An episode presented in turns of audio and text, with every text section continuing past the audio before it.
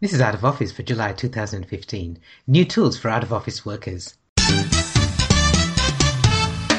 Welcome to the Out of Office podcast, where you'll learn how to work from virtually anywhere by using the internet for greater convenience, comfort, and freedom. Your hosts are Chris Pudney and Gihan Perera. Hello, Chris. How are you? Really well, thanks, Gihan. How are you? Yeah, really well, really well. Enjoying a couple of months not traveling at the moment, just before I start getting into a few busy months of traveling for speaking. So uh, it's really good being working on some of my own projects for the last couple of months, and also doing a lot of doing a lot of online work. So I've been running quite a few webinars in the UK. Interestingly enough. All right. Uh, so that's been really good, especially with the way the cricket's going at the moment. It, well, the second match only. yes. the first that's match, right. not so good. Yes, yes. What about you? Yes, well, yeah, I've been having uh, rubbing in the ashes results to my English colleagues, but it's uh, we've just finished the school holiday, so I had a little bit of downtime and spent that with Lauren and, and my wife, which was good. Yeah, excellent. Excellent. So today we're going to be talking about some of the tools and the software and some of the apps that out of office workers can be using uh, and can use to be more effective in their in their day to day work and in their ongoing work. And the thing is that if you're working in a distributed team, you probably know about some of these things already. There are the usual suspects for personal productivity. You probably know about Dropbox and Evernote and uh, iCloud. Uh, for collaboration, you might already be using things like Google Hangouts or GoToMeeting or Skype or Google Docs.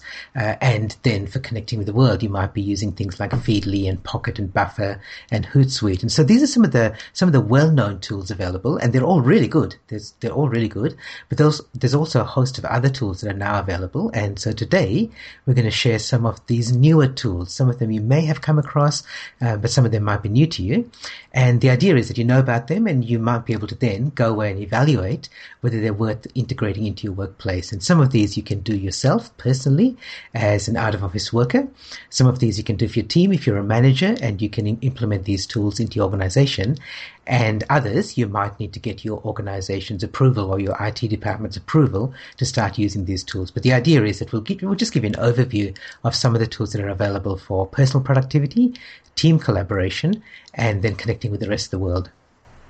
Great. So let's start with personal productivity. And these tools, as, as we've said, are about helping you to work more productively. And the ones we're going to cover are focused on your workflow and the tasks within it.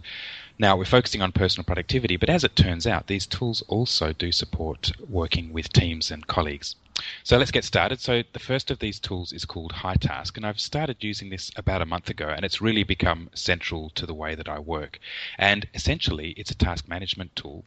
It's your to-do list, and in the past, I've had a to-do list on paper and in spreadsheets and integrated into my calendar tool, but Hitask does it so much better than the way I've done it in the past.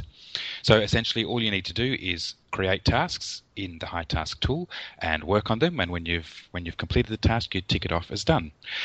But there's a lot more that you can do. You can create standard calendar events, and one of the most powerful aspects of Hitask I find is the ability to break up tasks into subtasks. So it's often the case that when you have a piece of work, you don't just sit down and do it and it's done. There's a lot of subtasks involved that need to be done at separate times, and the ability to break up tasks into subtasks in this Hitask tool I find really powerful. So that's the core of Hitask. As well as that, you can do things like schedule when you're going to work on it, so the start and optionally the end time. If it's a task that's uh, a recurring task, you can flag it as that and come up. It'll come up weekly or monthly or daily even.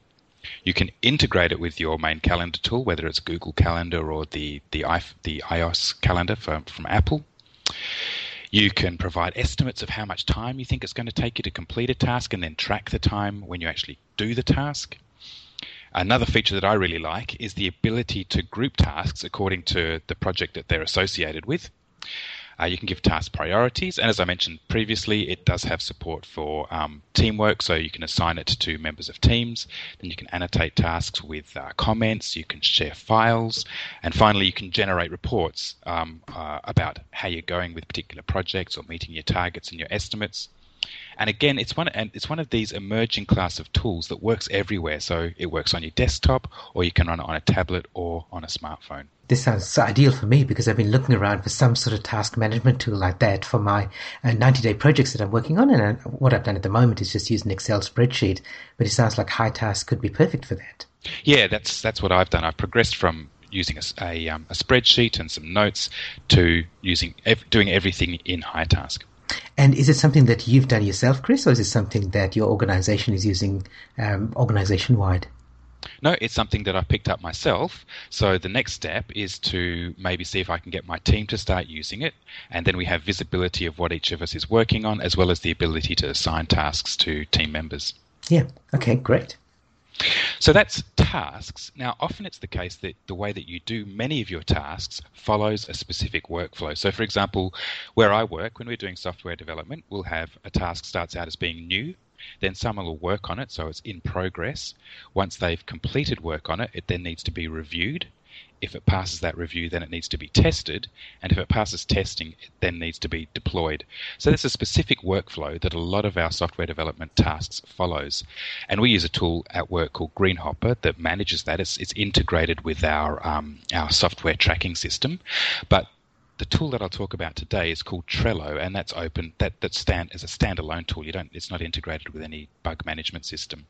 And essentially, this Trello is a workflow management tool. You have a board, and on that board, it's a visual system. On that, you have a series of lists, and within each list, you have your you have some cards, and those cards are the tasks.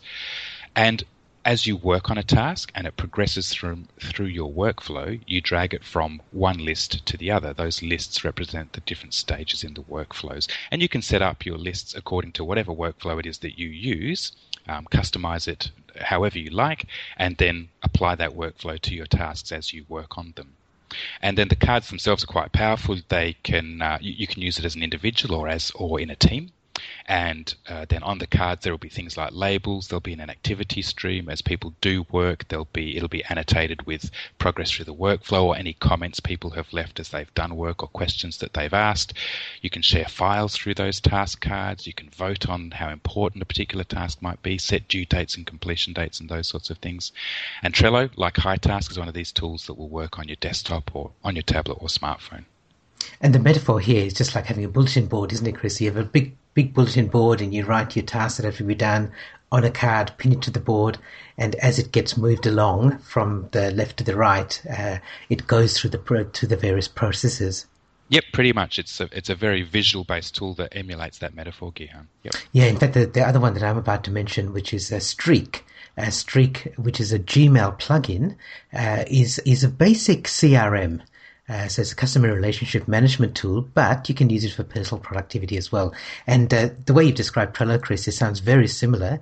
Uh, it sounds like a cut down version, so maybe a simplified version, and it's really useful for the sort of people who spend uh, you know, a lot of their day in their Gmail inbox, and I do the same. Not that I'm not that I'm a slave to email, but I always have my Gmail window open, so it's very easy for me to quickly jump over to see what uh, what projects I've got going through Streak, and they're really useful for exactly the sort of things you described there, Chris. So uh, let's say let's say for example, if you're part of a sales and marketing team and you want to keep track of your prospects, then you'd have them in a pipeline. So at the, they might start off as a suspect. They may not, they you've just contacted them then you set up a meeting and then you have the appointment and then maybe you have a follow-up call maybe you have another meeting and then you have negotiations and so on. And there are those various stages just like you described for your tasks chris. And streak allows you to manage those stages and you can set up any stages that you like. So for example whenever i do a conference speaking engagement of um, doing quite a few at the moment i have a number of stages. So it may be that get the booking and then send off the paperwork have the design, uh, have the presentation briefing, uh, send off some preliminary material about getting set up, and then book my travel and so on. And I don't, and I've got a checklist with about 50 things in there, and I don't have necessarily 50 stages, but there may be, say, seven or eight stages. And for each project, I move them through those stages using Streak, and it's a it's a very simple tool, especially if you do a lot of work by email with clients anyway. Um, then you can attach each of those emails to each project that you're working on. And I find it, again, it's one of those tools that you can use with teams as well. So as you described with Trello, Chris, you can assign, um, you can assign projects to, to different people and at different stages and you can handball tasks back and forth among your team. But I find it really useful for my personal productivity as well. And if you use it in a team, then it's really good for the team's productivity, especially if you're an out of office worker or you've got out of office workers. Everybody is on the same page at the same time. Mm-hmm. Very good. Okay, so that's the first part, and we've talked a little bit about collaboration there because, uh, as you said earlier, Chris, all these personal productivity tools do have a team element as well. But now let's focus specifically on the on the tools that are designed for collaborating, or if you like, uh, communicating together with team members. And there again, there are some usual suspects like GoToMeeting and Skype, but there's some newer tools available as well. Okay, so let's start with HipChat and the clue is in the name. It's essentially a chat room, but focused on helping your teams collaborate and communicate. So it provides a forum where you and your team can communicate, usually in an immediate fashion, so where you're all present at the same time. But you can also use it in a deferred way by using. It's a bit like Twitter. You use the uh, the ampersand, sorry, the at symbol and the and the username, and that will let the person, the user, know that you've mentioned them in a message, and they'll come and look at it at some point. So it can be used in a deferred a deferred form. Primarily, you use it as a text-based chat room, but there is support for video chat, and you can do screen sharing as well. And you can set up chat rooms as many as you like and however you like. So you can put them on particular topics. So you might have like a movie club or a book club. So a social aspect, a way of connecting with your team members. Obviously, it could be uh, if it's a movie club, you're probably going out and seeing movies together.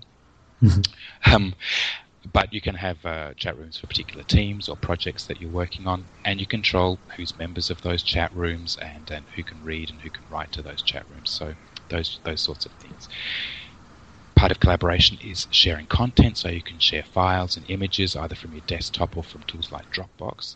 Uh, it works everywhere, like these other tools, on your desktop, tablet, or smartphone.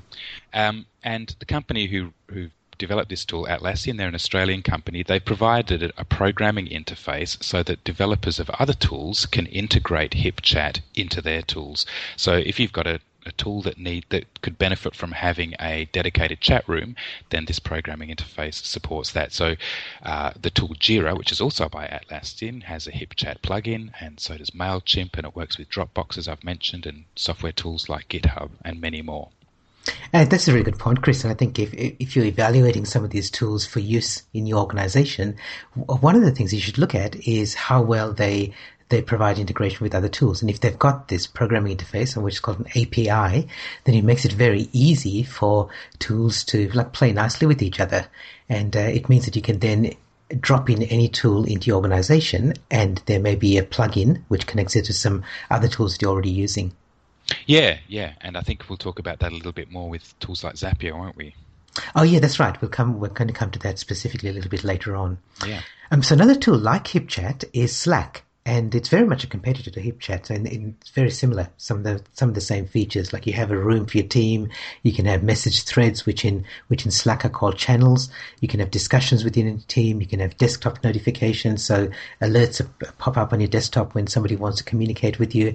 Um, it's the same sort of thing. It's workflow management. It's not really project management. Sorry, I should say workflow management for teams, but it's not. It doesn't go as far as say a project management tool like uh, Basecamp it very much is for just the sort of thing that you would do in an in-person team in an office, but this now allows you to do it out of office as well. So you can have informal conversations, you can get together for a quick chat, which you might do in a meeting room or just out in the corridor, um, and in some ways it replaces some of the features that email is being used for. Some people even say that Slack is killing email, but that's not, actually not right.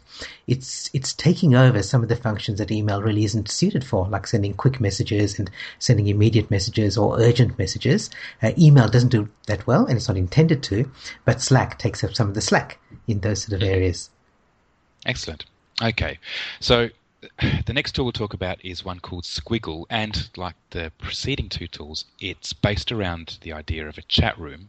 But what sets it apart is another feature, which uh, I don't know what they call it, but it's essentially a face wall. And the idea is that each of your team members has a webcam, and it periodically will take a snapshot of you at your desktop, at your desk, and publish it to the face wall. And every other member of your team sees these regular snapshots of all the other members of their team who are present. So the idea of this presence wall, this face wall, is to connect you with your team. You can see your other team members. So if you're in a distributed team, sort of gives you a feeling of presence of your team members. Um, so that's the, the, the central feature of Sqwiggle. With once you've got this face wall in front of you, if you want to communicate or connect with one of your team members, then you click on their image in the wall, and that'll initiate a one-on-one video chat. If you want to speak with a broader group of people, then you can start a text-based chat room and have a team discussion as well. And then once you're in the chat room, you can do things like the other chat room tools, like drag and drop files into it if you want to share those.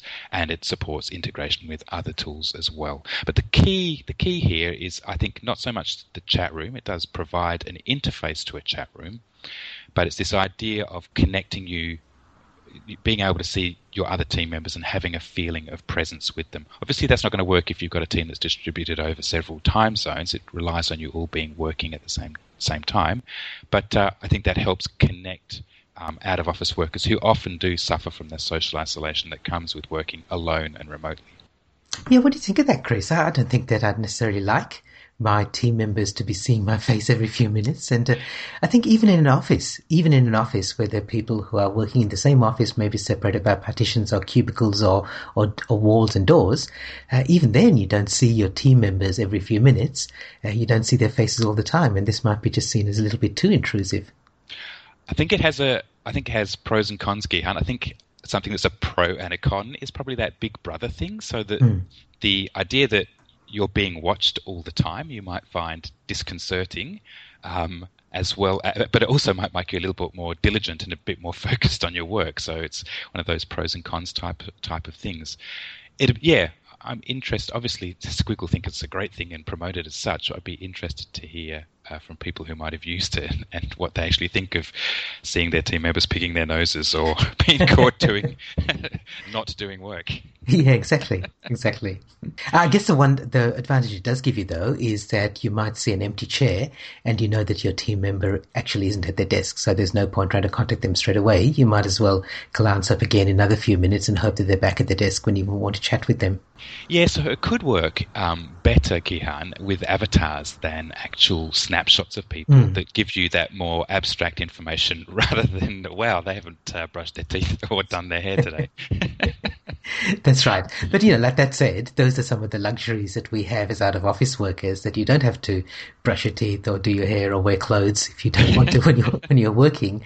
And that's one of those things that in office you're expected to, to groom and be, be present in a, in a very different way. And this is, this is saying, well, look, if you're going to have a professional office environment, sorry, if you're going to have a professional work environment, then maybe it should be at the same standards as you'd have in an office. All right, let's move on to the final in this category, and it's called iDoneThis. And look, what I'm going to do here is read out the uh, how they describe it in the how it works section of their website because that describes exactly how it works. So step one is every evening as your day winds down, we'll email you to ask what did you get done today. Stop, reflect, and write about your day just by hitting reply to our email. Step two. The next morning, we'll email you a digest that shows everyone's accomplishments from yesterday to kick off your day. And step three, is share gratitude, celebrate accomplishments, and start a conversation with a single click in your email digest. Log onto the web and it will show you a week, month, or year's worth of duns. So it does what it says on the pack. It's a really simple automation of a process whereby you send a status update to your team and you receive the status updates of your team members. And I think that's that's that'll be quite good for some teams. They might not even have a process where that happens people don't get a reminder that they need to do that. They have ad hoc meetings that drag on whilst everyone tells each other what they've done. Here, you sort of consume the status updates at your leisure and you have a gentle reminder at the end of each day to send a status update to the rest of your team. Yeah, I hadn't come across this tool, Chris, but I really love that you've included this because I think this is a fantastic idea, especially when you've got distributed teams where people don't know what he, what everyone's achieved during the day. And I think in an office, people have a general feel of what what's been done, what's being achieved, because they're just people walking around all the time. You might walk out together, you might talk in the car park on the one before you uh, drive home. So just building the culture that way. It's a culture that's not to do with, you're not sharing what you've done professionally, although you are. Really, what you're sharing is some wins that you've had for the day. And I think this is a really good way to build a strong, positive team culture uh, in a distributed team. Yeah, and it works particularly well, Gihan, for distributed teams because you do it when it suits you. You do it at the end of your day, and you read the stuff at the start of the day, and that can you know, that's not going to mesh with having a team meeting where you have to get everybody together at the same time to do the. It's it's a, it's a deferred approach. It works well for distributed teams. Yep, exactly. Okay, so let's move on now. So we've covered uh, personal productivity and team collaboration. Finally, let's look outside of the, uh, the, team and outside of the organization and talk about tools that help us connect with the rest of the world. And I'm going to let Gihan do all the talking here. Yes, okay. So the first of these tools is Zapier. And what Zapier does is connects to two pieces of software together, basically. So based on some trigger from one piece of software, it takes some action in another piece of software. And we kind of touched on this earlier, Chris, when we were talking about these programming interfaces between software, software packages. Now, some some tools do have these programming interfaces in place and they work really, really well with each other. What Zapier does is it allows you to connect tools that don't necessarily do this.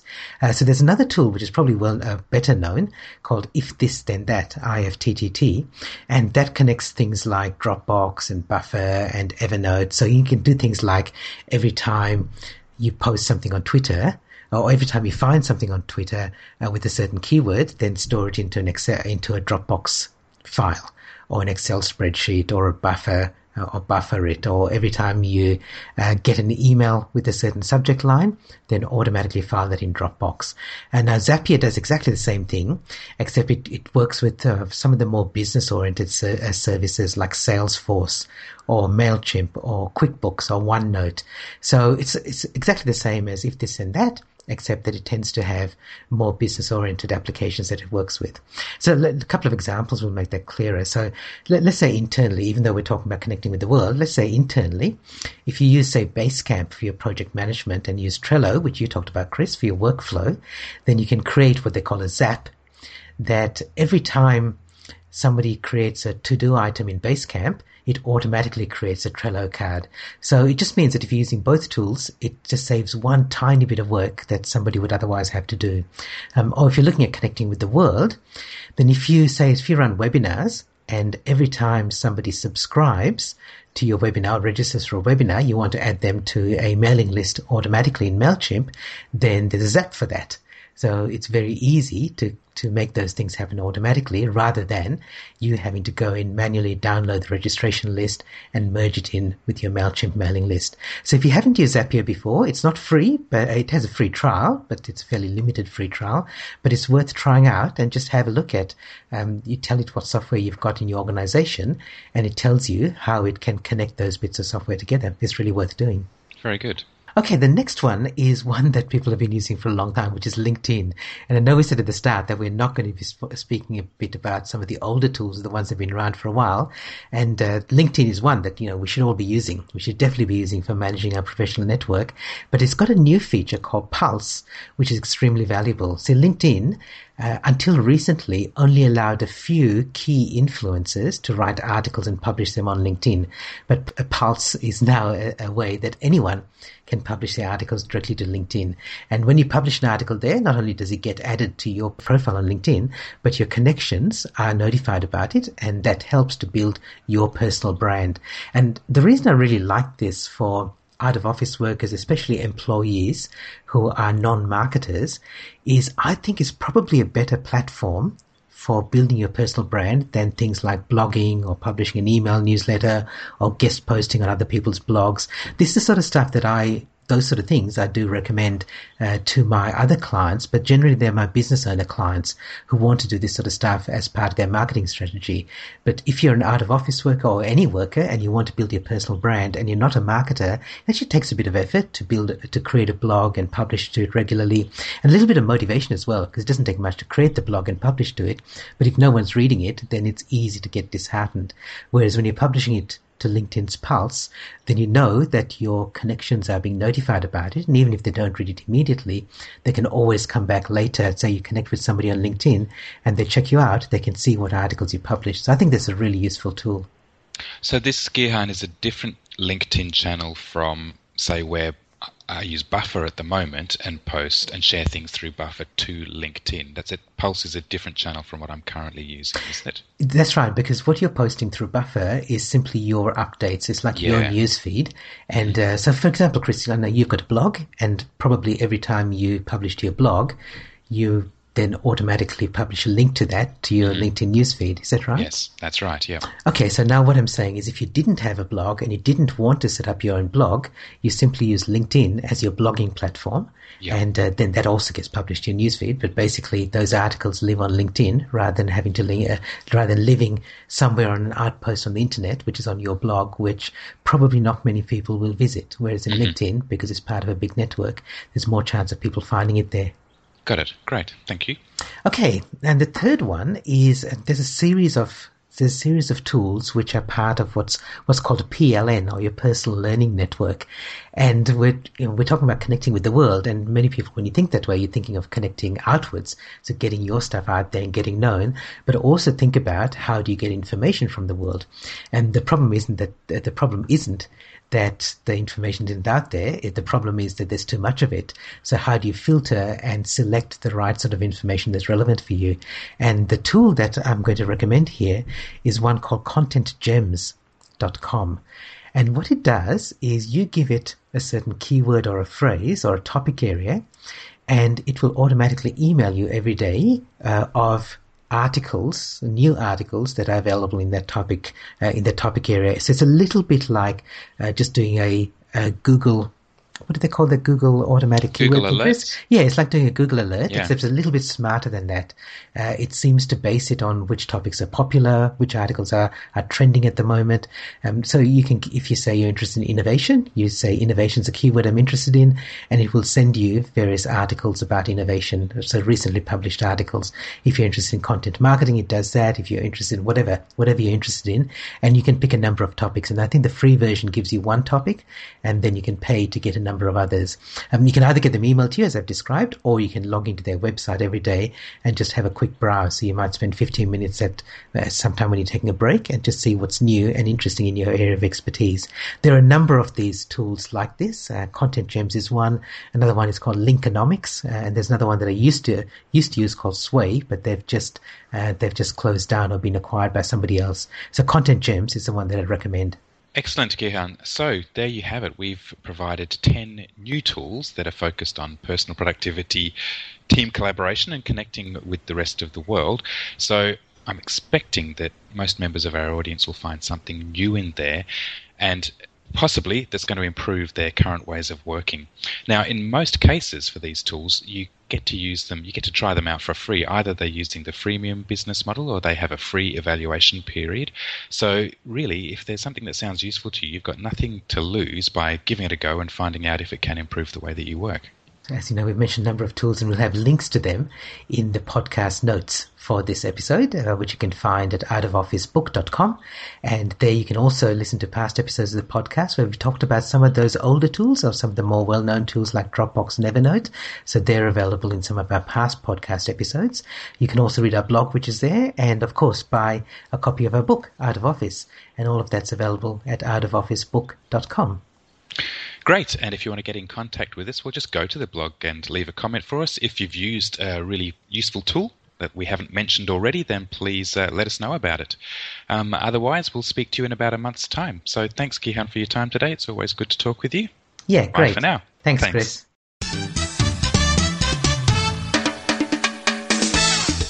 Visit our website at outofofficebook.com where you can read all our show notes, subscribe to the podcast, and get our book Out of Office. We wish you all the best in creating the work style of your choice.